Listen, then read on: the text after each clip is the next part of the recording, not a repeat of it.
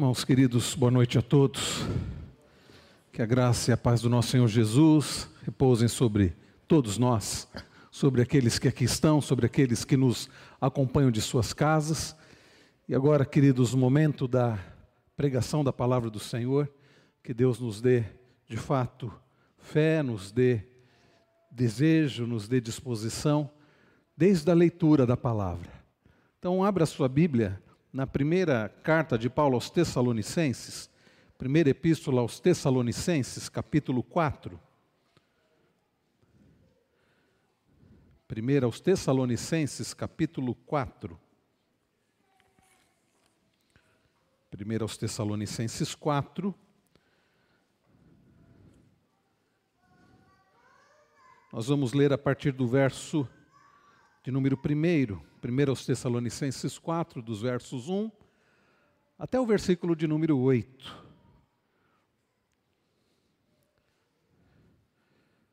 Diz-nos assim a palavra do Senhor.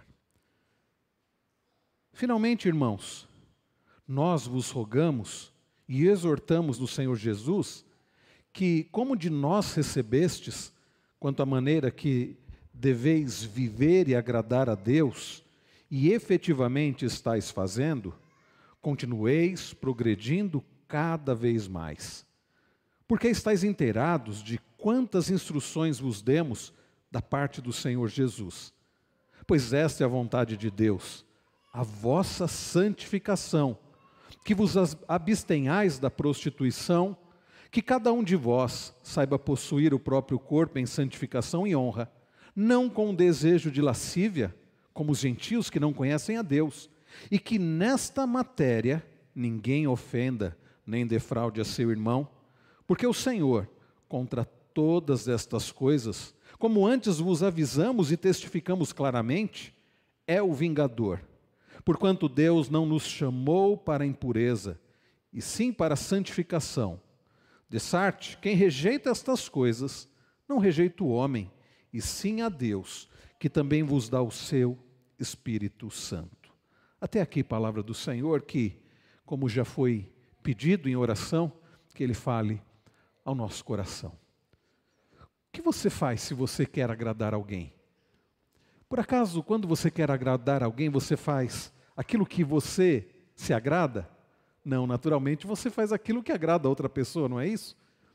Eu me lembro de uma pessoa, eu não vou citar o nome por questão de ética, mas um colega de seminário, Morávamos inclusive no mesmo apartamento. E ele, era época de Dia dos Namorados, e ele comprou um livro de presente para a namorada dele, e o que, me, que nos chamou a atenção, que o livro que ele comprou para dar de presente para a namorada, era um livro teológico.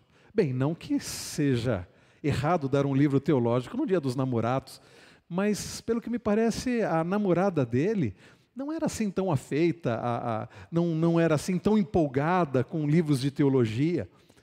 Aquilo nos chamou a atenção. Ele comprou um livro de teologia para a namorada.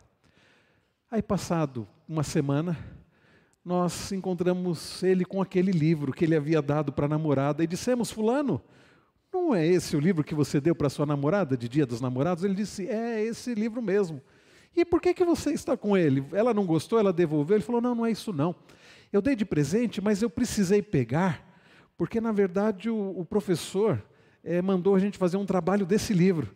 Então eu precisei desse livro. Na verdade, o que ele tinha feito? Ele precisava comprar o livro para fazer o trabalho e precisava dar um presente para a namorada. Ele resolveu o problema dando aquele livro que ele precisava comprar para a namorada e pegando para fazer o trabalho. Ele não queria agradá-la, ele queria cumprir com a, a sua obrigação de namorado, mas ele precisava do livro para o trabalho. E eu já vi também, eu me lembro da história de um casal passando por aconselhamento bíblico, e nas suas crises, o conselheiro disse o seguinte: deu uma tarefa para aquele casal. Vocês vão essa semana fazer uma tarefa de amor, um sacrifício de amor de um para com o outro. Um sacrifício de amor. Então, você vai fazer algo, falou para o marido, que agrada a esposa, e você, a esposa, vai fazer algo que agrada o marido. Na semana seguinte, estavam os dois ali de cara fechada, emburrados. O pastor pensou assim, o conselheiro pensou, alguma coisa não deu certo. E a primeira coisa que o conselheiro perguntou para o casal foi: vocês fizeram a tarefa, o sacrifício de amor, de algo que agradasse ao outro? Fizemos. E por que, que vocês estão assim? Aí o marido já falou o seguinte: é, ela me chamou e falou, querido, eu preparei um jantar especial para você, para te agradar. E o conselheiro falou: Isso não, não te deixou feliz? Ele disse: Pastor, ela preparou um negócio que eu nem gosto de comer, é ela que gosta. Aí ele perguntou para a esposa daquele marido: E, e, e você? É, por que, que você está emburrada? Ele não fez um, um, um ato de amor que te agradasse? É, ele veio com a conversa de que comprou algo especial para mim, ingressos. É, e você não gostou? Ingressos para o jogo de futebol, para assistir o jogo do time dele, que eu nem torço para o time dele. Esses foram os atos de amor que um fez para com o outro. Na verdade, nenhum quis agradar ao outro. Sabe, queridos, por vezes nós dizemos que amamos a Deus, queremos agradar a Deus, mas nós conduzimos a nossa vida do jeito que nos agrada. Fazemos aquilo não que agrada a Deus, mas aquilo que nos agrada, aquilo que nos chama a atenção, aquilo que o nosso coração deseja. Às vezes passa longe, é possível, passa longe da nossa mente. Qual é a vontade do Senhor para a minha vida? Mas nós dizemos que amamos a Deus. Nós cantamos por vezes dizendo que amamos a Deus, que queremos fazer a Sua vontade. Mas no dia a dia nós não agradamos ao Senhor. Queridos, nesta noite nós vemos no texto que acabamos de ler que fomos chamados e devemos agradar ao Senhor. E aqui neste texto, o apóstolo Paulo vai dizer que devemos agradar ao Senhor, e o que agrada ao Senhor, diz Paulo, é a nossa santificação e o amor de, um, de uns para com os outros. Hoje nós não teremos tempo de falar sobre as duas coisas que agradam a Deus, na verdade, a segunda parte é a partir do verso de número 9, quando Paulo vai falar do amor fraternal. Vamos deixar para a semana que vem. Hoje nós vamos olhar para a primeira parte daquilo que agrada ao Senhor, a nossa santificação. Queridos irmãos, nesta noite nós aprenderemos que devemos nos exercitar na santificação, buscando usar nosso corpo de forma correta em relação à pureza sexual. Se nós queremos agradar a Deus, nós devemos nos exercitar na santificação, buscando viver a sexualidade de acordo com a vontade do Senhor. Nós aprenderemos isso em três partes, e a primeira delas é: devemos persistir em crescer em santificação. Devemos perseverar no crescimento da santificação. Olhe comigo os versos 1 até o início do verso 3. Finalmente, irmãos, não vos rogamos, nós vos rogamos e exortamos no Senhor Jesus, que como de nós recebestes, quanto à maneira que é, porque deveis viver e agradar a Deus, e efetivamente estáis fazendo, continueis progredindo cada vez mais, porque estáis inteirados de quantas instruções vos demos da parte do Senhor Jesus, pois essa é a vontade de Deus, a vossa santificação.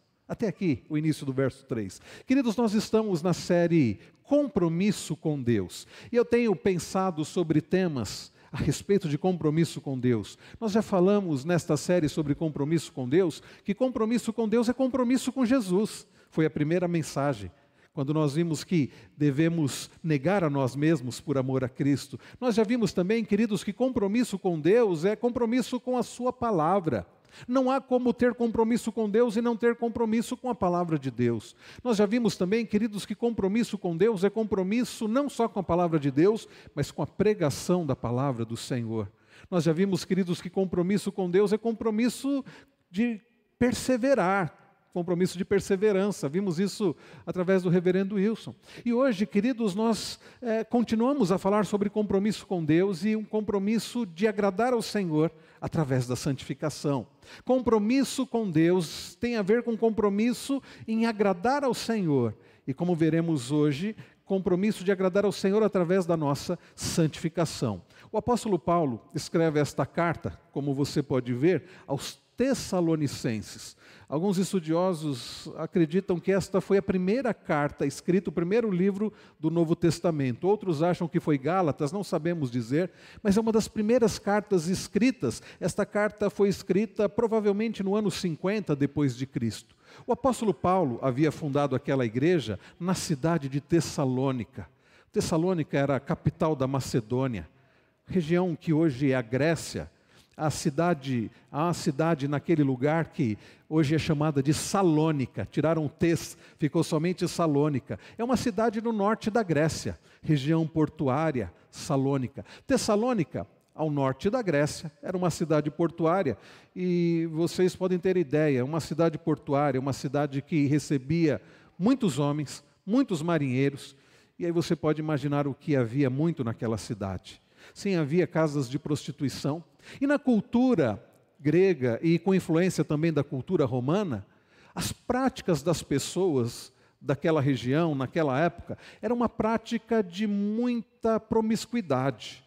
Não havia preocupação com a fidelidade no casamento, não havia preocupação com usar o corpo de maneira adequada. Agora imaginem, pessoas estavam se convertendo ao cristianismo daquela cidade, daquela região, vindas daquela cultura e precisavam ser orientadas de acordo com a palavra do Senhor. O apóstolo Paulo então havia plantado aquela igreja, mas por motivo de perseguição, queridos irmãos, Paulo não pôde ficar muito tempo com eles.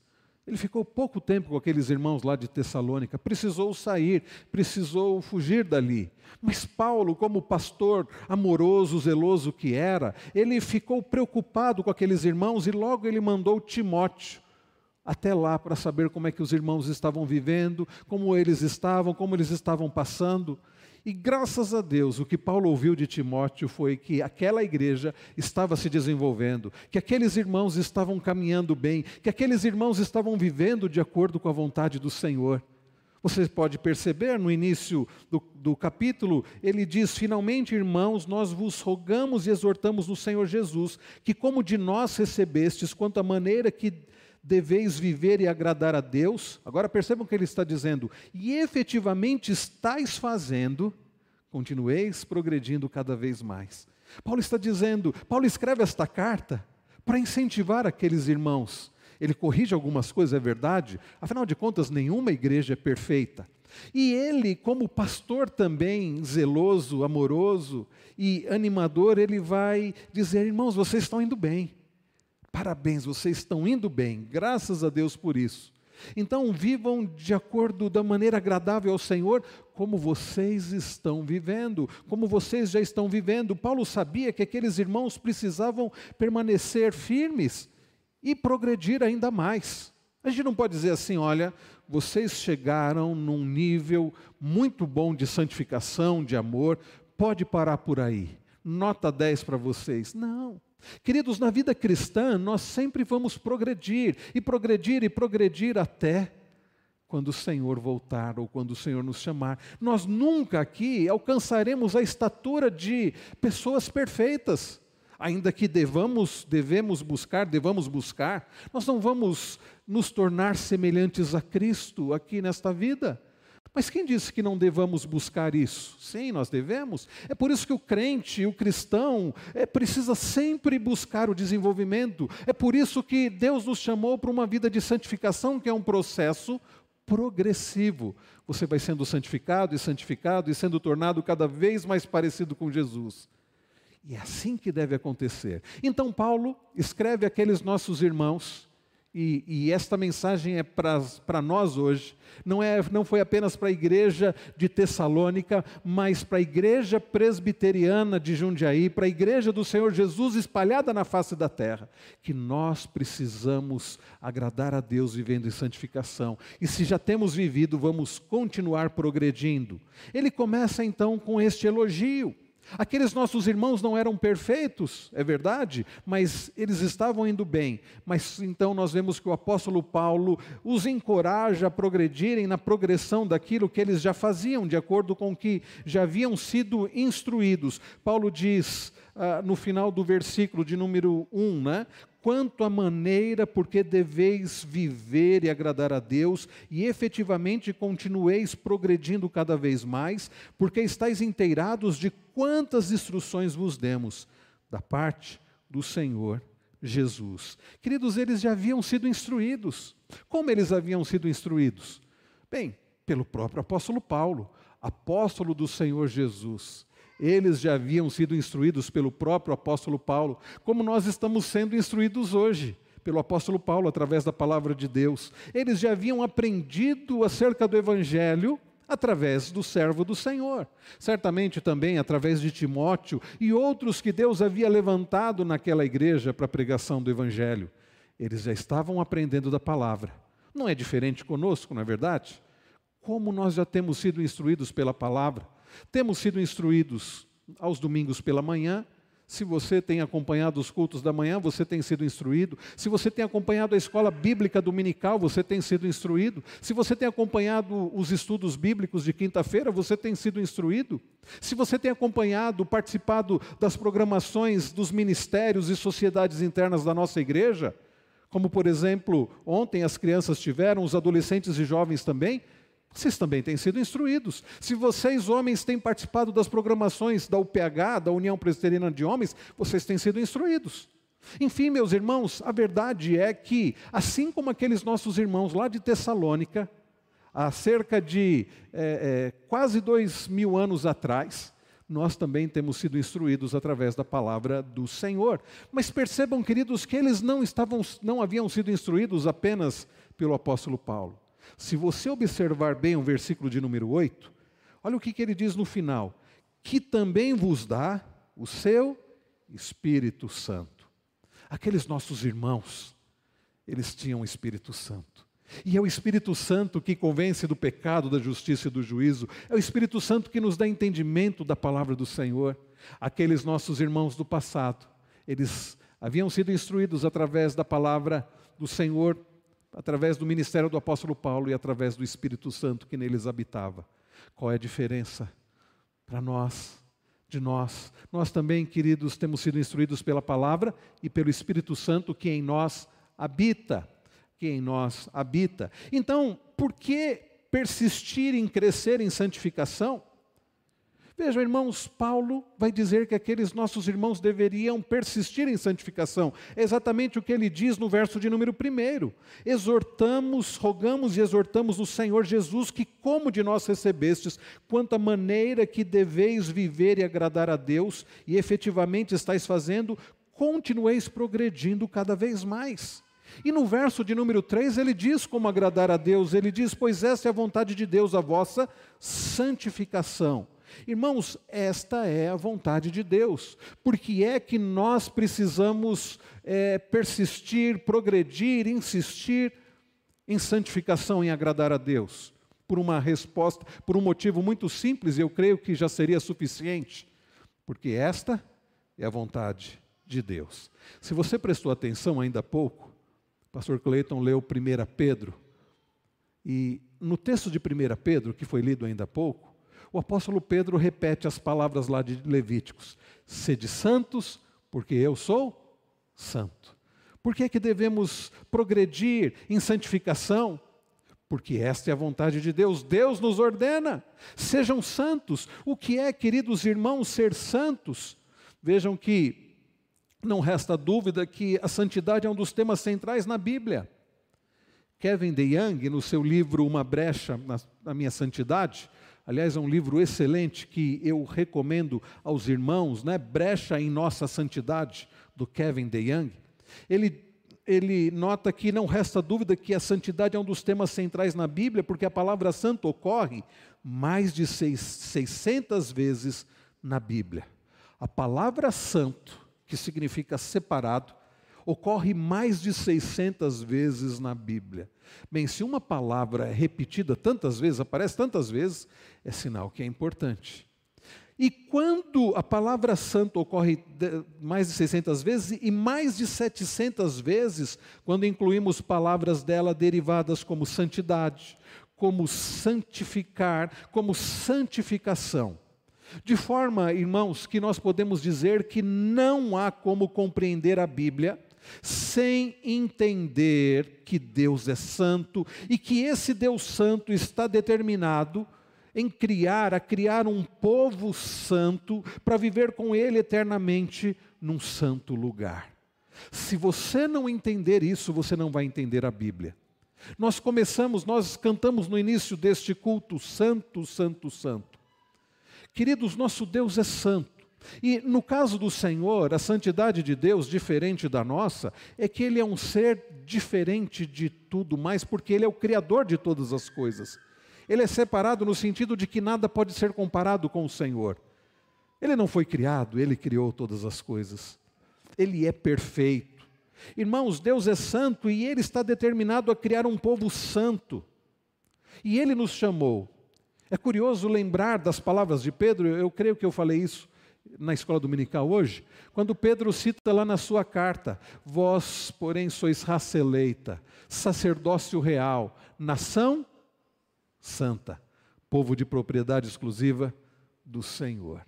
Queridos irmãos, é isto, Deus chama, separa para si um povo para ser seu, e esse ato de separar é de santificar. Deus tira pessoas para Ele, e tira não no sentido de tirar do mundo, mas de tornar diferentes, de mudar o coração para que tenham atitudes diferentes.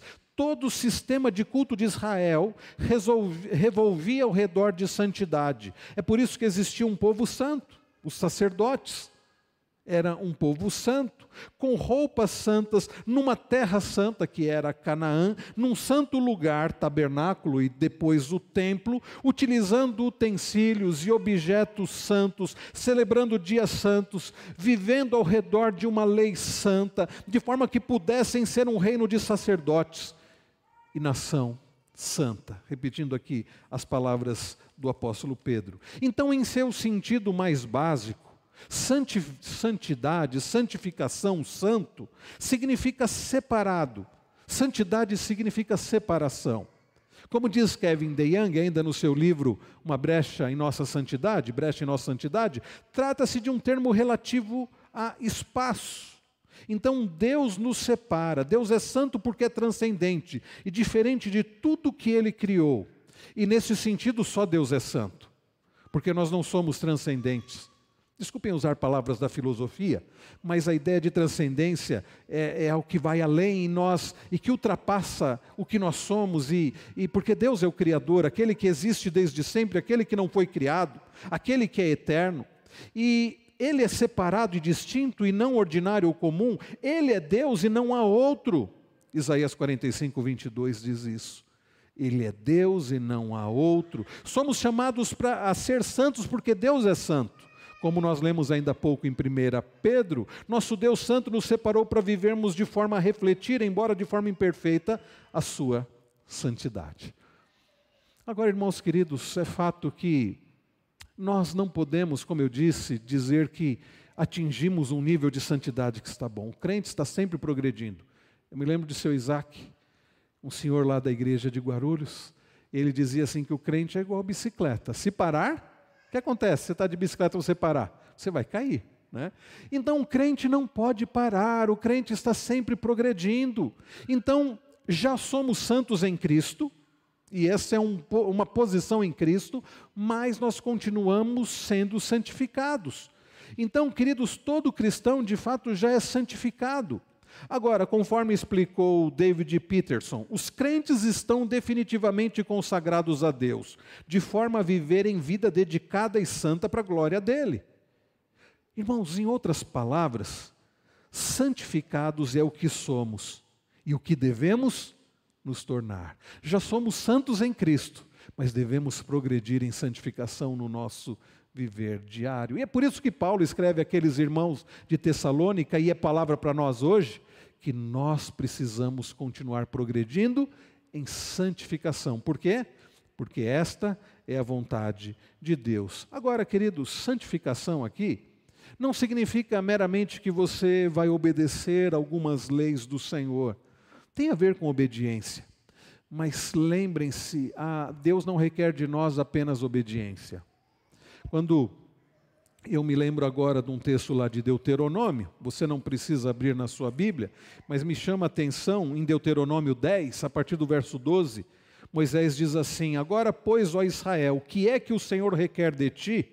Não é que temas o Senhor teu Deus e andes em todos os teus caminhos e o ames e sirvas ao Senhor teu Deus de todo o teu coração e de toda a tua alma, para guardares os mandamentos do Senhor e os seus estatutos que hoje te ordeno para o teu bem? Sabe o que me chama a atenção nessas palavras de Moisés? É porque antes de Moisés dizer assim, o que é que Deus requer de vocês? Obediência aos mandamentos? Moisés diz: o que é que Deus requer de vocês não é que o ames e então obedeça aos mandamentos, estatutos e juízos do Senhor. Queridos irmãos, Deus quer santidade, obediência, mas isso em amor. Jesus diz: aquele que me ama guardará os meus mandamentos. Somos chamados, queridos, para viver em santidade, por amor a Deus, e progredir na santificação. Devemos crescer em santificação sem parar, devemos prosseguir em santificação. Esta é a vontade de Deus para minha e para a sua vida. Queridos, havendo estabelecido, esse é o primeiro ponto da mensagem desta noite. E o apóstolo Paulo, havendo estabelecido isso, então que eles estavam indo bem, Paulo agora especifica uma área que ele espera que eles cresçam, que está diretamente ligada à santificação. Vocês perceberam no texto que área é essa? O segundo ponto da mensagem desta noite é: devemos nos, devemos nos abster da imoralidade sexual, possuindo ou controlando o nosso corpo em santificação. Agradar a Deus é viver em santificação. E como vivemos em santificação? Nos abstendo da imoralidade sexual, controlando o nosso corpo em santificação. Olhe comigo, a partir do verso de número 3. Pois esta é a vontade de Deus, a vossa santificação, que vos abstenhais da prostituição, que cada um de vocês saiba possuir o próprio corpo em santificação e honra, não com o desejo de lascívia, como os gentios que não conhecem a Deus, e que nesta matéria ninguém ofenda nem defraude a seu irmão. Até o início do verso de número 6. Percebam, queridos, que o apóstolo Paulo, então, diz: vocês precisam é, continuar em santificação, vocês estão indo bem, mas vocês precisam progredir, não pode parar. E agora Paulo diz: a área que vocês precisam, de forma especial, digamos assim, crescer em santificação, porque santificação abarca muitas outras áreas, mas Paulo vai enfatizar a questão da imoralidade sexual.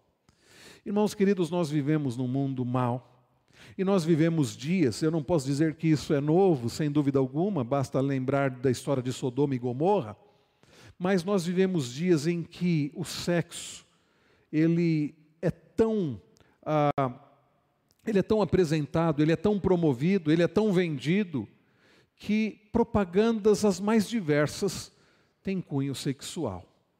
Você liga a televisão, quantas propagandas, quantos filmes, quantas novelas, quantas séries estão carregadas de conteúdo sexual. Livros com conteúdo sexual. Queridos, a erotização tem tomado conta do nosso mundo.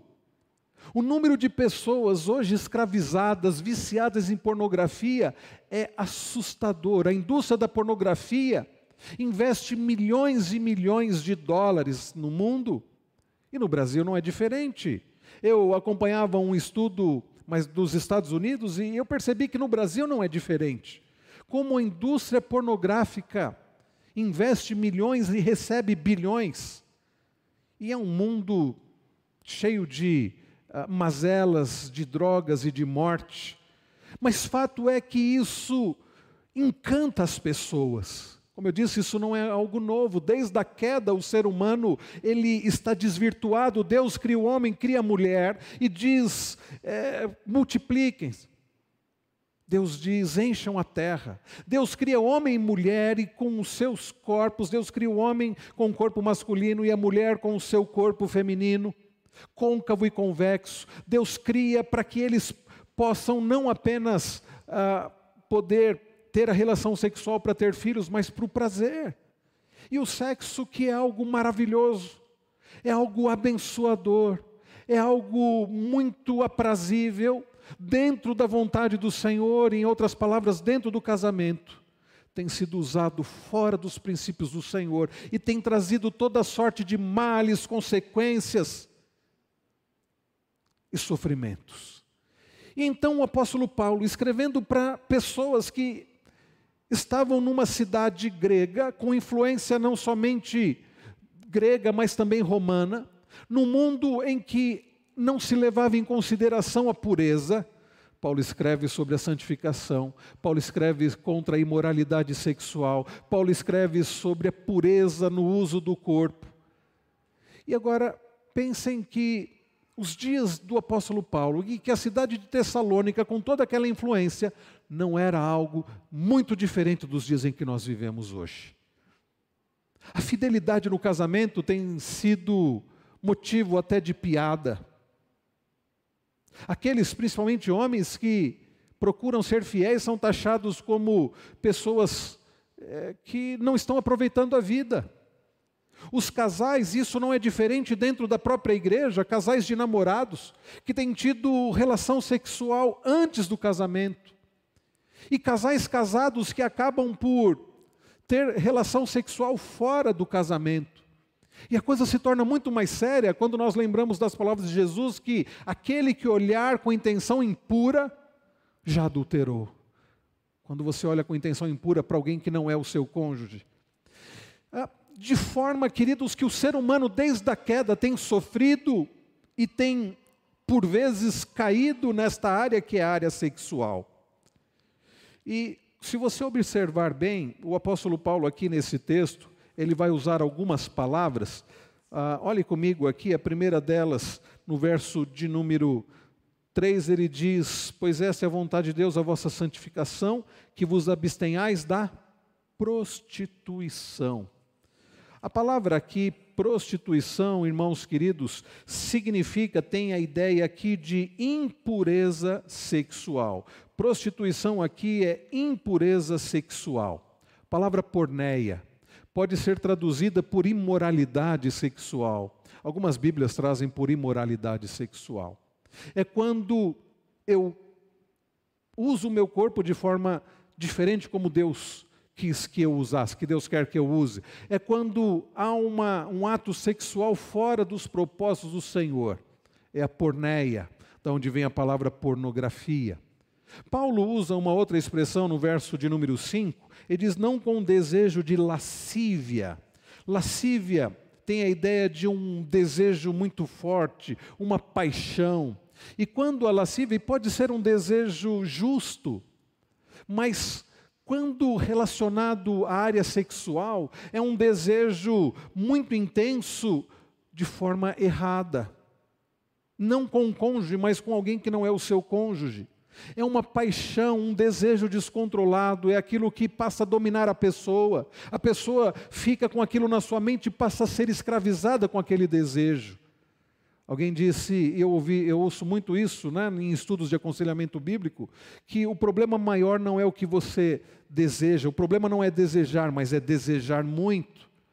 Bem, é um problema em desejar quando você deseja aquilo que está errado. Você desejar alguém que não é o seu cônjuge, desejar sexualmente é pecado. Agora, mesmo você desejar algo bom, mas você desejar muito, se torna algo pecaminoso, porque se torna algo controlador. Eu quero, por exemplo, um bem material. E eu desejo muito isso. E eu desejo tanto que a minha vida passa a ser pautada por aquilo e eu me torno, eu fico escravizado por aquilo. Se torna algo pecaminoso. O casal, por exemplo, que deseja ter filhos é um desejo justo. Mas então o tempo vai passando e o casal e a mulher não consegue engravidar, e aquilo passa a ser algo escravizador, e aquele casal só pensa na ideia de ter filhos e eles já não conseguem se alegrar em nada. É como Raquel que diz para Jacó: dá-me filhos ou eu morrerei. Um desejo justo, bom, passa a ser um desejo idólatra, porque o casal passa a pensar o seguinte: se não tivermos filhos, não seremos felizes e Deus deixa de ser a fonte da felicidade. E a ideia de um filho passa a escravizar aquele casal. Bom, pode ser qualquer coisa. Então, desejar muito uma coisa, ainda que seja uma coisa boa, pode se tornar pecaminoso quando aquele desejo torna-se um desejo controlador, escravizador, quando tira os nossos olhos do Senhor. Agora, quando eu desejo algo que eu não devo desejar, também é algo pecaminoso. Talvez você se lembre da história do grande rei Davi. Eu digo grande não porque ele era grande, mas porque foi grandemente usado por Deus. Mas aquele homem, segundo o coração de Deus, o próprio Deus não deixou de registrar os pecados daquele homem. Certa feita, Davi, que deveria ter ido para a guerra, resolve ficar no palácio. Eu acho que Davi já tinha tido tantas vitórias, tanto, tanto êxito, o reino já tendo se expandido, tantas coisas que Davi fez, que Deus fez através da vida dele, que Davi deu uma descuidada. Não foi para a guerra, o texto diz que ele acordou numa tarde, o que já é estranho, e ele vai passear no palácio. E ao chegar ali, era o seu palácio de verão, um local de veraneio, ele olha e ele vê uma mulher se banhando. Era Batseba. A Bíblia diz que era uma mulher muito formosa. E a Bíblia diz que Davi olha aquela mulher e ele a deseja. E aquele se tornou um desejo, já era um desejo errado, porque aquela não era sua esposa. Ele pergunta quem era. Os servos de Davi ali a conheciam, e eles logo dizem para Davi: aquela é Batseba, mulher de Urias, o Eteu. Eles dizem de quem ela era esposa, dizem quem era o pai dela, dizem o nome dela, deixam claro para Davi que ela era casada. Sabe o que significa, meus irmãos? Que Davi não deveria desejá-la. Mas ele a deseja. E ele a deseja intensamente ao ponto de dizer: vão lá e me tragam essa mulher. O marido daquela mulher estava na guerra, onde Davi deveria estar.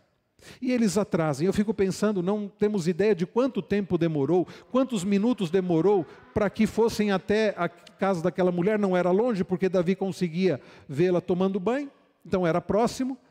Mas teve um tempo até saírem do palácio, irem até a casa dela, até chegarem no palácio novamente com ela. E a Bíblia diz que Davi se deitou com ela. E ela, inclusive, engravidou. Bom, talvez você conheça a história e lembre-se que Davi tentou várias formas para encobrir o próprio pecado. Mas fato é, meus irmãos, que Davi desejou que ele não deveria desejar, lascívia. Um desejo que, se Davi tivesse tido por uma esposa, pela esposa dele, ou por algumas das esposas dele, não teria tido problema. Mas ele foi ter justamente por uma que não era sua esposa. Não é por acaso que depois de Davi tentar encobrir o seu pecado, fazer com que o marido daquela mulher fosse morto, tomar aquela mulher por esposa. Certo dia chega na casa de Davi o profeta Natan. Davi achando que estava tudo bem. E o profeta Natan conta uma história para ele, você deve se lembrar. Diz assim: Rei, havia um homem muito rico, que possuía muitos animais. Um homem que tinha muitas coisas. Ele recebe uma visita. E ao invés dele pegar um dos seus muitos animais para oferecer para aquela visita, para dar de comida àquela visita, ele vai no vizinho dele, pobre, que só tinha um animalzinho de estimação. Não era animal de cria, era de estimação, comia na mesa com ele, vivia dentro de casa. Mas o vizinho vai lá e toma o animalzinho de estimação daquele homem pobre para dar para o seu visitante. Davi se enfurece e diz assim: Este homem tem que morrer. E Natan, profeta do Senhor, diz assim: Este homem é você. E eu te dei tantas coisas, é Deus falando através do profeta, eu te dei tantas coisas, e você foi pegar a mulher de Urias, o Eteu, a única mulher que ele tinha, a mulher que ele amava, para tomar para você. Sabe o que isso mostra, meus irmãos? Que o pecado da sexualidade, a imoralidade, já que estamos falando de lascívia, tem mais a ver com o nosso coração do que com o que nós vemos, com o que está fora. Eu citei aqui esses dias uma frase que um pastor colocou num grupo de pastores. Ele colocou assim: o maior gigante que Davi enfrentou não foi Golias, foi Batseba. Eu pensei, que bobagem, o maior gigante que Davi enfrentou não foi nem Golias nem Batseba foi o seu próprio coração pecaminoso. O problema não era Batseba, o problema era o desejo de Davi, era o seu coração. Alguém disse algo acertado que o problema da nossa imoralidade tem a ver com a nossa falta de gratidão a Deus. Semana retrasada, né, quinta-feira retrasada, nós tivemos o culto aqui de ações de graças. E no domingo passado, lá né, na igreja do Jardim Esplanada também, lá em Embu das Artes, estive lá com os irmãos. Estava lá a irmã Thaís e a sua família, reverendo Hélio. E, e nós falamos sobre gratidão, sobre ações de graças. E a nossa falta de gratidão nos leva à queda, inclusive, na área sexual. Pensem, meus irmãos, por que que Davi vai pecar e cometer adultério? Sabe por quê? A raiz daquilo, falta de gratidão. Deus havia dado tantas coisas para Davi, um reino. Deus havia dado poderio militar, Deus havia dado a Davi a alegria de poder restituir o culto, trazer a arca da aliança novamente para Jerusalém. Deus havia dado para Davi, para o seu prazer, mulheres, esposas e concubinas. Mas Davi não estava grato. Ao possuir Batseba, sabe o que Davi estava dizendo? Deus não me deu tudo o que eu queria, faltou essa daqui, eu quero mais. Irmãos queridos, lascívia. Cuidado com a lascívia. Cuidado com a sua falta de gratidão, de contentamento. Parece que a grama do vizinho é sempre mais verde. Cuidado com isso. Cuidado com alimentar os seus pensamentos. Uma coisa é você olhar, outra coisa é você fixar os seus olhos e passar a desejar. Nós vivemos numa sociedade de sensualidade, o nosso país é muito assim. E agora esse calor, mulheres que se vestem de forma insinuante. E você, mulher, se você se veste de forma insinuante, e homens pecam, você também tem responsabilidade. E nós, homens, quando pecamos, quer as mulheres estejam vestidas de forma insinuante ou não, é, isso não justifica. Nós, queridos, temos que tomar cuidado com a lascívia. Uma outra palavra que Paulo usa no texto, verso 6, é defraudar e que nesta matéria ninguém ofenda nem defraude a seu irmão. Defraudar é você ir além do que deve ir. Por vezes está ligado à violência. É um marido que força a mulher a fazer coisas que ela não quer fazer, ou na hora que ela não quer fazer, ou usar o corpo do jeito que, por vezes, é humilhante para ela e ela não quer, ou vice-versa. É você agir com violência é você provocar no outro aquilo que você não deveria provocar também. Paulo diz: não defraude. Então, queridos, no verso de número 3 ele diz: vos abstenhais da prostituição. Nós precisamos nos abster, nós precisamos nem. Paulo, em outro texto, diz que é, a prostituição, a impureza, nem deve ser mencionada. Às vezes nós damos atenção a certas piadas, a certas conversas, conversas cheias de imoralidade, programas cheios de imoralidade, piadas, programas de humor cheios de imoralidade. Aliás, parece que hoje, para fazer humor, precisa falar de sexo, de moralidade. Paulo diz: abstenham-se da impureza.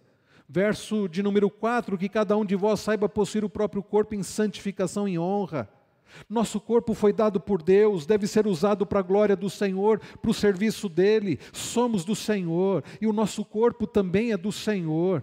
Verso 5, Paulo diz: não com desejo de lascívia, mas é, não com desejo de lascívia, como os gentios que não conhecem a Deus. Já falei sobre lascívia e já falei sobre a questão de defraudar e que nesta matéria ninguém ofenda nem defraude a seu irmão. Então, queridos, devemos nos abster da imoralidade sexual possuindo ou controlando o nosso corpo em santificação. Isso é muito sério. Muitas pessoas têm destruído a própria vida e a família por não vigiar na área sexual. Às vezes é uma conversa. Por que não começa? Né, dificilmente você vai receber uma proposta assim muito explícita. É às vezes no seu trabalho, uma amizade que vai se aprofundando mais e você vai alimentando aquilo. E começa a ter prazer em conversar mais com aquela pessoa do que com a sua esposa, do que com o seu marido. Cuidado, cuidado. Davi, ele certamente não planejou aquele dia acordar aquela tarde e cometer adultério. Mas ele falhou em não ir para a guerra, ele falhou em dormir na hora errada, ele falhou em ficar ocioso no palácio, ele falhou em olhar e continuar olhando para aquela mulher. Cuidado, cuidado com as coisas sutis. Corte qualquer possibilidade que pode te levar à queda. Não acredite que você é forte. Não, eu posso. Eu posso acessar estes sites que eu sou forte. Eu posso folhear essas revistas. Bom, isso é coisa do passado, né? Folhear revista. Hoje é site mesmo, páginas da internet. Eu posso ter essa amizade porque eu sei me controlar. Cuidado. Será que você vai conseguir fazer como José? Sair correndo? Por vezes não. É muito difícil quando chega num ponto Não é impossível, porque nós temos o Espírito Santo, mas vai se tornando cada vez mais difícil quando nós vamos tendo mais oportunidades de intimidade. A melhor coisa é cortar logo no início. Devemos então, queridos, nos abster da imoralidade sexual, controlando o nosso corpo em santificação. Esse é o segundo ponto dessa mensagem. Para terminar, uma vida de compromisso em agradar a Deus, que é compromisso com santificação, significa não progredir, significa que não progredir em santificação é desobediência e rejeição a Deus. Não crescer, progredir, continuar em santificação significa desobedecer a Deus, porque a santificação é a vontade de Deus, e significa também, queridos, rejeitar o próprio Deus. E não tenham dúvidas de que isso vai trazer consequências. Verso de número 6. E que nesta matéria ninguém ofenda nem defraude a seu irmão. Preste atenção. Porque o Senhor, contra todas estas coisas, como antes vos avisamos e testificamos claramente, é o vingador. Porquanto Deus não nos chamou para impureza, e sim para santificação. De sorte, quem rejeita estas coisas, não rejeita o homem, e sim a Deus, que também vos dá o seu Espírito Santo. Irmãos queridos, o apóstolo Paulo, depois de dizer que a vontade de Deus é a nossa santificação, que a vontade de Deus é que saibamos controlar o nosso corpo e viver em santidade. Depois que o apóstolo Paulo diz tudo isso, agora ele conclui essa primeira parte, antes de entrar na parte do amor fraternal. Paulo vai dizer que o Senhor contra todas estas coisas, como porque o Senhor contra todas essas coisas, como vos antes vos avisamos, testificamos, é o vingador. Ah, comentaristas que eu consultei estudando esse texto entendem que a ideia de vingador aqui é aquele que se compadece das vítimas e que faz justiça. Davi achou que estava tudo bem possuir uma mulher que não era sua, deu um jeito de fazer com que Urias morresse, o marido daquela mulher, possuiu Batseba e achou que estava tudo bem. Ninguém estava sabendo de nada. Quem iria confrontá-lo? Ele era o rei. Bom, havia alguém maior do que ele, o rei dos reis, para confrontá-lo. E confrontou. A Bíblia diz que quando Natan vai ter com Davi, conta aquela parábola, aquela história da ovelha. No final, Natan diz assim para ele: Visto que você se arrependeu, você não vai morrer. Mas, e aí é que está, a espada nunca vai se afastar da sua casa. A vida de Davi, meus irmãos, foi terrível. A espada nunca se afastou da casa dele. O seu filho, Absalão, quis tomar o lugar dele, morreu tentando tomar o lugar dele. Depois Davi vai chorar a morte do filho, dizendo: Absalão, Absalão, Avishalom, pai da paz, que de pai da paz não tinha nada. E Davi diz: Absalão, quem me dera eu ter morrido no seu lugar. Um pai que não foi capaz de viver a vida do filho, depois vai chorar a morte do filho. A espada nunca se afastou da casa dele. O seu filho possuiu a própria irmã, meia-irmã, Aminon possuiu Tamar. Quantas coisas terríveis na vida daquele homem, que se arrependeu e foi perdoado, mas que sofreu as consequências do pecado. Não brinque com Deus. Não brinque com Deus. Deus é o vingador. Urias morreu, mas Deus fez justiça. Davi encobriu o seu pecado, mas Deus trouxe o pecado de Davi às claras. E vejam, há quantos mil anos depois, nós estamos falando aqui do pecado que Davi cometeu. Cerca de três mil anos atrás, Davi cometeu esse pecado. E até hoje nós falamos desse pecado, porque Deus é vingador. Davi achou que ninguém ia ficar sabendo. E nós estamos três mil anos depois falando do pecado de Davi. Irmãos, às vezes a gente tem ideia de Deus como uma espécie de Papai Noel. Ele é tão bonzinho. Eu sou filhinho querido de Deus. Eu posso fazer o que eu quero, que nada vai acontecer. Você prestou atenção no texto que nós lemos de Pedro? Se não prestou, eu quero ler de novo aqui, 1 Pedro. Ele diz assim: depois ele dizer, sede santos como eu sou santo, ele diz assim, porque Ora, se, verso 17, se invocais como Pai, aquele que sem acepção de pessoas julga segundo as obras de cada um, portai-vos com temor durante o tempo da vossa peregrinação. Você chama Deus de pai? Você acha que você é filho de Deus? Então não brinca com Deus, não. Leve Deus a sério. O ímpio é ímpio, já está destinado ao inferno. Mas quem é filho vai ser disciplinado, se for necessário. Não brinque com Deus. Pecado é coisa séria. Paulo, então, queridos, ele diz: Deus não nos chamou para impureza.